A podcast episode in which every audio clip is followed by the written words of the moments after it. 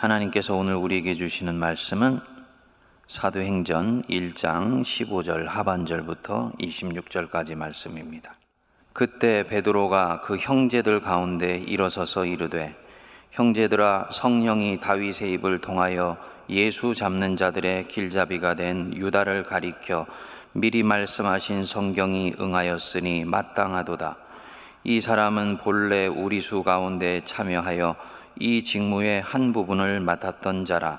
이 사람이 부르이의 삭스로 밭을 사고 후에 몸이 곤두박질하여 배가 터져 창자가 다 흘러 나온지라.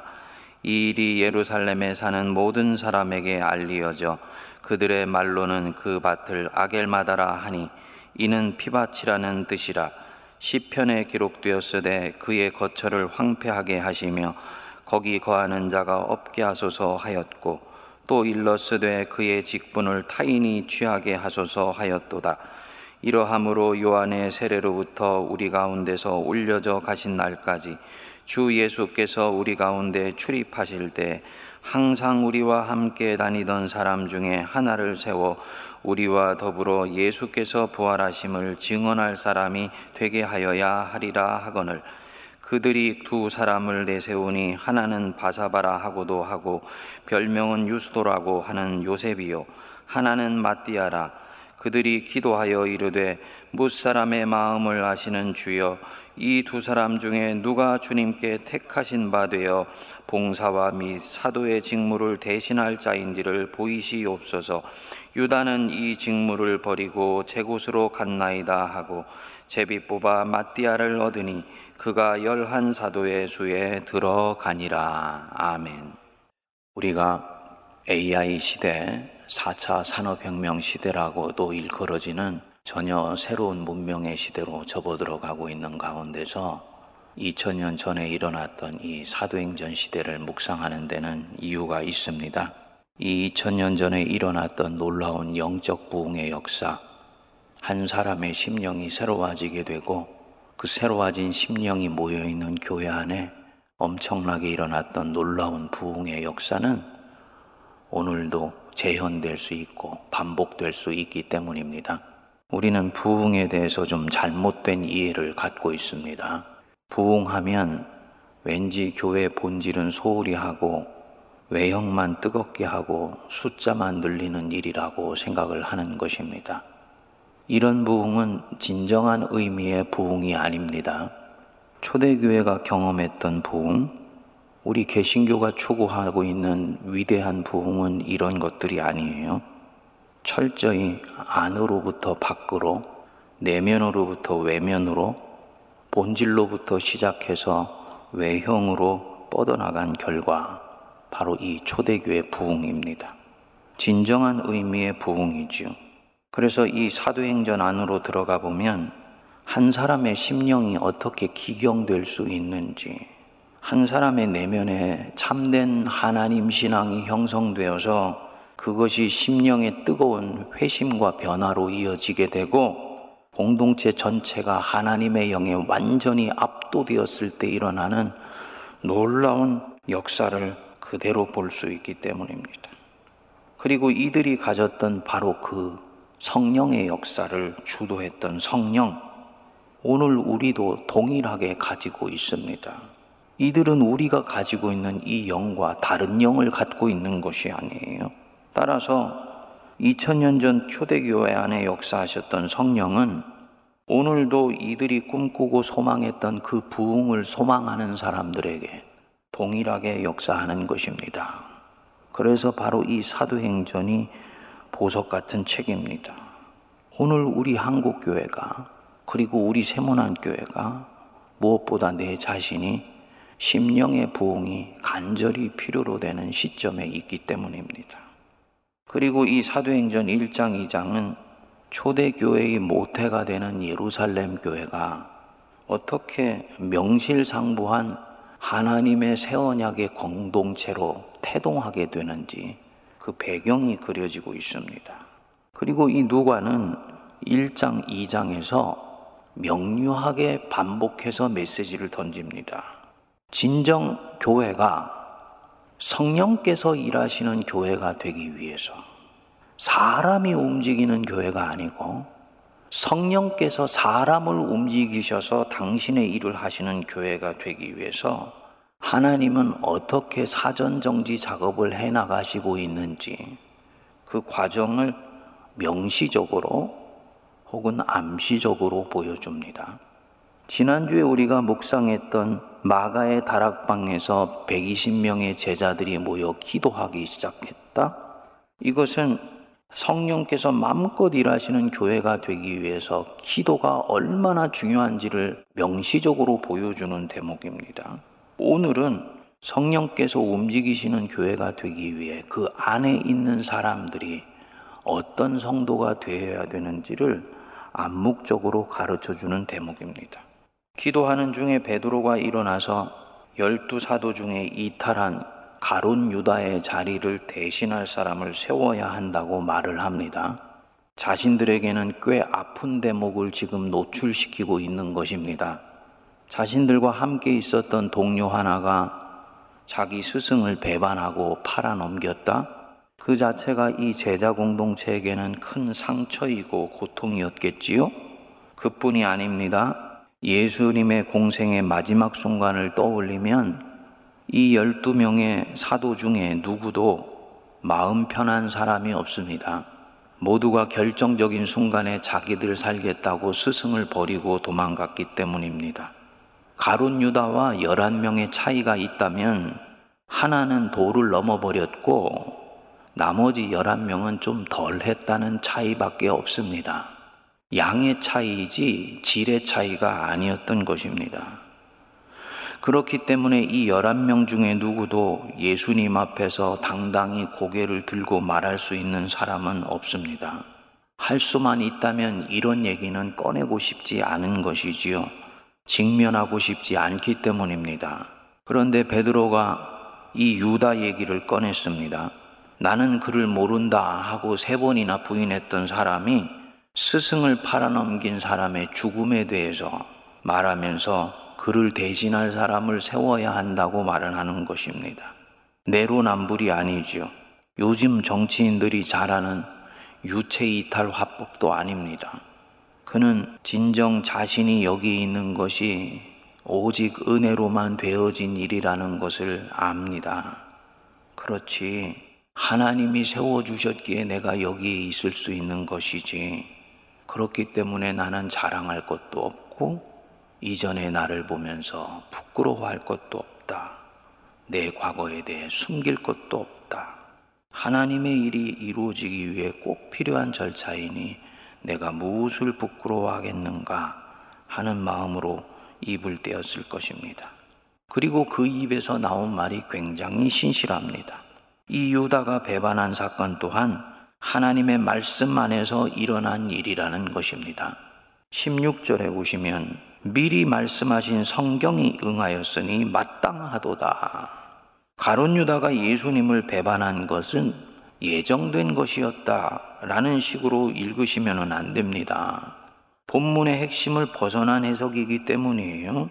12명 중에 하나는 예수님을 팔았고 나머지 11명은 다 버리고 도망갔는데 자신들은 지금 그 예수님을 어느 날 눈 떠서 보니까 여전히 따르고 있습니다. 그리고 하나님의 구원 역사는 이전보다도 더 강력하게 일어나게 되어 있는 것입니다. 이것을 보면서 베드로와 나머지 사도들이 무엇을 느꼈겠습니까? 어떤 상황에서도 어떤 악한 힘이 어떤 공동체 안에 아니면 어떤 사람 안에서 움직인다 해도 하나님은 결국 하나님 자신의 일을 이루신다는 것을 이들은 알아차리게 된 것입니다. 유다의 배반도 결국 하나님의 일이 이루어지는 것을 가로막지 못하고 오히려 하나님은 그 유다 속에 있는 악을 이용하셔서 당신의 일을 이루시는 결정적 계기로 사용하셨다는 것을 이들은 지금 보고 있는 것이지요. 성도님들, 내 안에서 하나님이 어떤 일을 시작하셨다면, 그리고 이 일이 진정으로 하나님의 일이라면 그 일은 지연되는 경우는 있지만 절대로 중단되는 경우는 없습니다.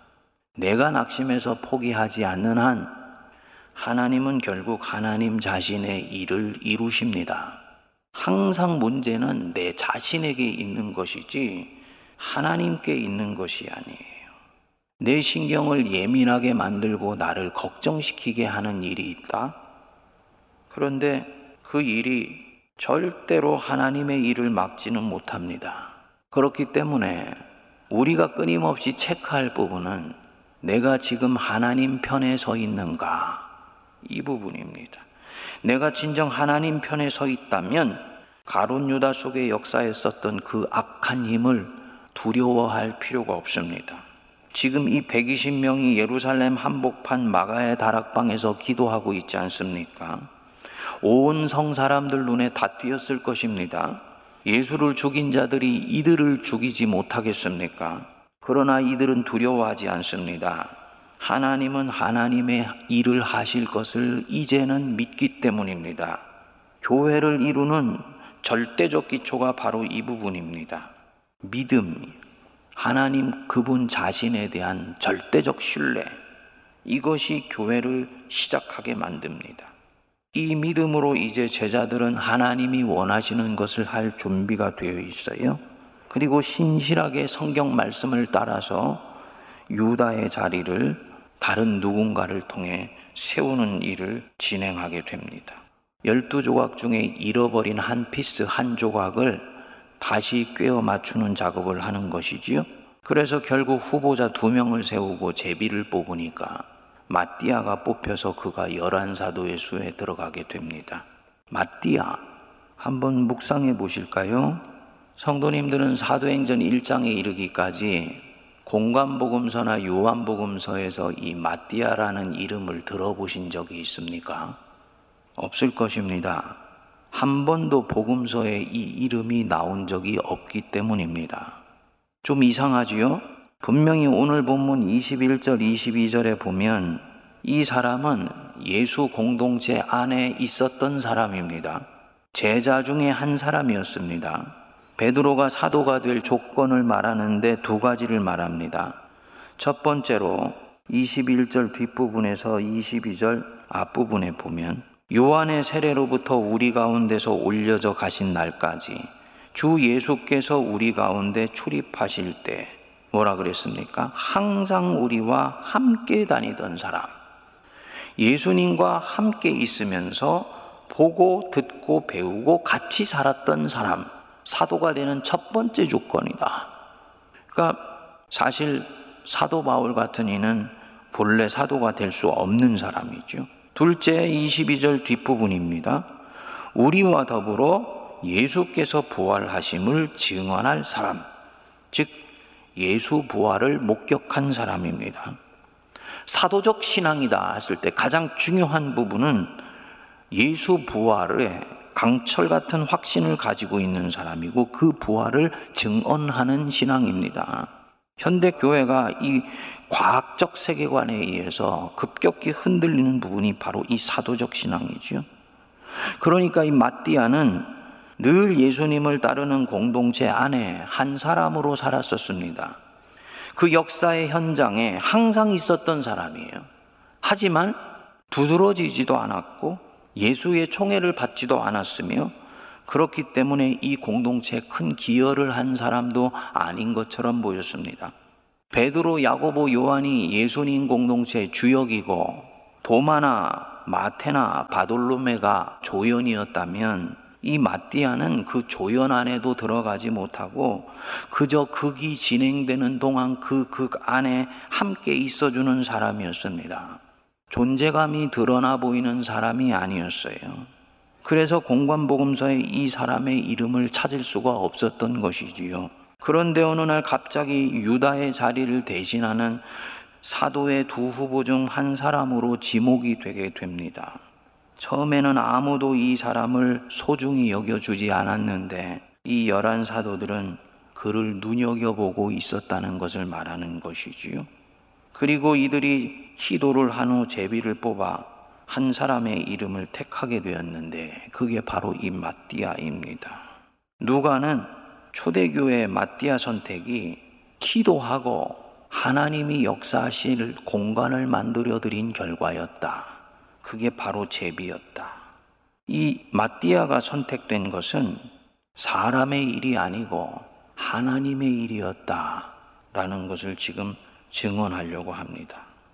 우리가 질문할 수 있지요. 그러면 하나님은 총기가 있었던 것도 아니고 두드러지지도 않았고 공동체에 큰 기여를 한 사람도 아닌 것 같았는데 이 마띠아의 무엇을 보시고 열두 사도의 반열에 들기에 충분한 사람이라고 보셨던 걸까? 하나님 보실 때 이 마띠아는 자리를 지킨 자였습니다. 자리를 지킨 자.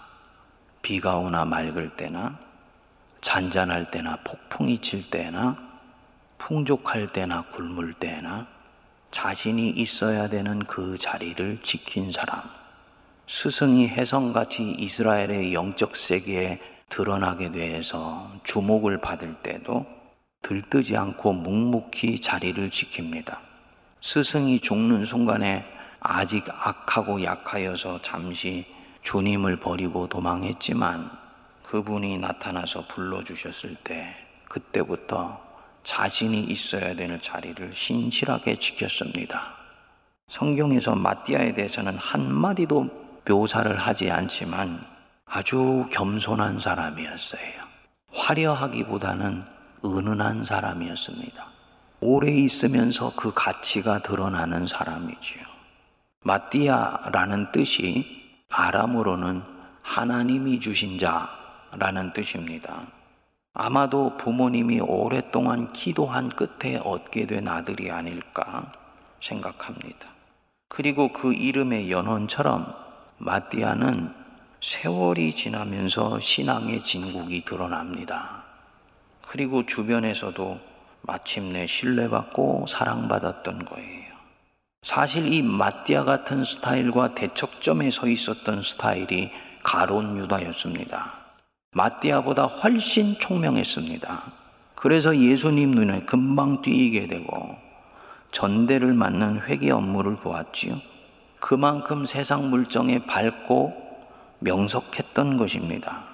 늘 존재감이 부각되었었습니다. 여인이 향유컵을 깨어 예수님 발을 닦아드리는 것을 보고 말했었지요. 이것으로 가난한 사람들에게 나눠주는 것이 더 좋았겠다. 뭘 뜻하겠습니까? 주님 공동체 안에 있으면서도 자기 주관과 자기 신념과 자기 소신이 뚜렷했던 것입니다. 오늘날 현대인들이 대단히 선호하는 스타일이 사실 바로 이런 스타일 아닌가요? 그런데 누가는 이 스타일의 인생, 이 가룟 유다 같은 스타일의 인생이 어떻게 마무리될 수 있는지 툭 던지면서 우리에게 암시를 합니다. 25절 뒷부분에 보시면 유다는 이 직무를 버리고 제 곳으로 갔나이다. 제 곳으로 갔나이다. 지금 있는 자리를 지켜내지 못하고 견뎌내지도 않고 그러려고 하는 마음도 먹지 않고 본인이 원하는 스타일과 맞지 않다 생각했을 때 제 곳으로 갔다. 영어 성경의 표현이 기가 막힙니다. Judas left to go where he belongs. 자기가 본래 속해 있던 곳으로 떠나버렸다. 자기가 본래 있었던 그 집단으로 떠났다는 얘기인가? 공간복음서를 들여다보면 꼭 그런 것은 아닌 것 같아요. 자기가 본래 속해 있던 곳, 묵상하면서 아마도 유대의 본래 자리, 모든 인간이 있었던 그 자리, 예수님 믿기 전에 있었던 그 자리로 간 것 아닌가? 어떤 자리입니까? 육의 욕망이 꿈틀꿈틀 살아 역사했던 바로 그 자리. 거기로 다시 떠나버렸다. 묵묵히 자리를 지킨 마띠아와 대조되지요? 질문이 일어납니다. 그럼 마띠아는 가론 유다 같은 제 곳이 없는가? 예수님 옆에 머무르는 이 자리를 떠나면 갈 곳이 없는 사람인가? 자기가 속해 있던 곳이 없는 사람인가? 마띠아도 본래 그런 곳이 있었어요. 하지만 이 사람은 예수님을 만난 순간부터 자기 돌아갈 자리를 마음에서 불태워 버렸습니다. 돌아갈 다리가 없도록 건너강을 다시는 건너가지 않도록 그 다리를 불태워 버렸습니다.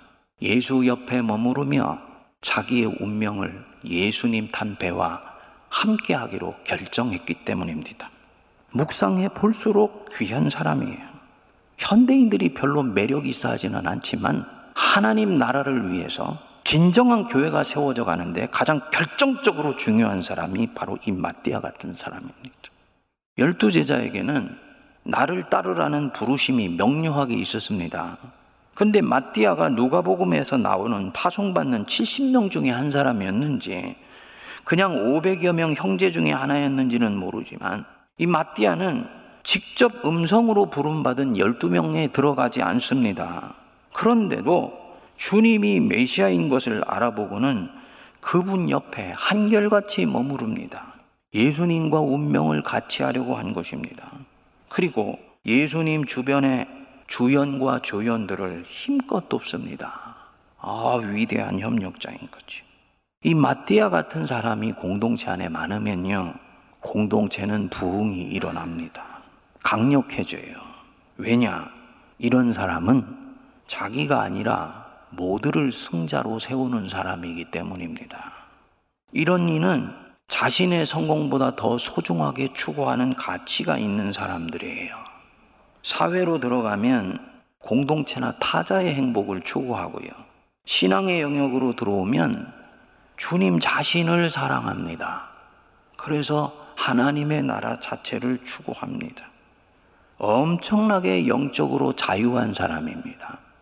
영적으로 자유하기 때문에 사람의 시선으로부터 자유롭고 사람의 평가에 일희일비하지 않습니다. 자기 세계가 분명히 있기 때문인데 이 세계가 고립된 자기 관념의 방이 아닙니다. 하나님의 은혜의 세계가 이런 사람의 심령 속에서는 늘 선명하게 역사합니다. 그렇기에 묵묵히 주신 사명을 감당합니다. 살아계신 하나님이 이 마띠아를 계속 지켜보시고 계셨습니다.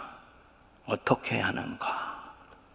세상이 볼 때는 총명해 보이지 않는 자인데 나를 위해서 신실하게 자리를 지키는구나. 지켜보시고 계시다가 때가 되었을 때 마침내 그를 드러나게 하시고 높이 세우셨습니다. 그리고 여기서 누가는 교회가 바로 이런 사람들로 세워지는 공동체라는 것을 암시합니다. 가론 유다 같이 자기 판단, 자기 주관, 자기 아젠다가 뚜렷한 사람은 자기 인생을 세우는 사람이지 그리스도의 몸된 교회를 세우는 사람이 아닙니다. 예수와 함께 받는 고난을 이런 스타일은 견디지 못해요. 그래서 결국은 자기 것을 추구하는 바로 제 곳으로 돌아가게 됩니다.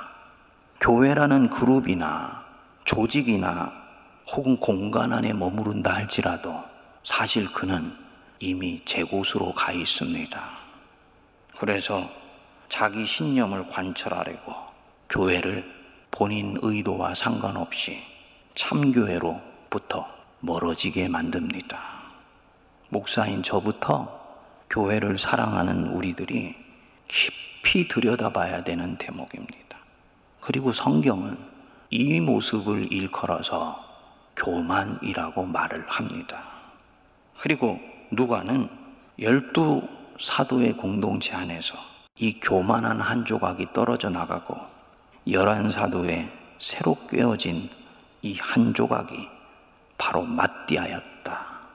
그리고 이 마띠아는 변화된 열한 사도와 동일한 영성을 소유하고 있었다라고 암시합니다.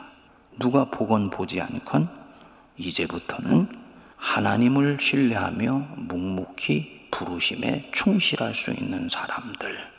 그게 변화된 열한 사도고 거기에 포함된 마띠아였습니다.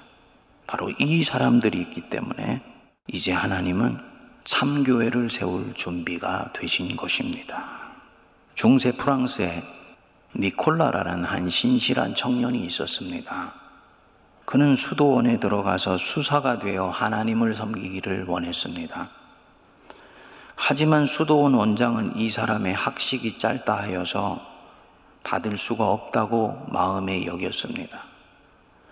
그렇다고 수사가 되겠다고 찾아온 사람들을 돌려보낼 수가 없으니 이 니콜라를 주방으로 보내서 일을 하게 합니다.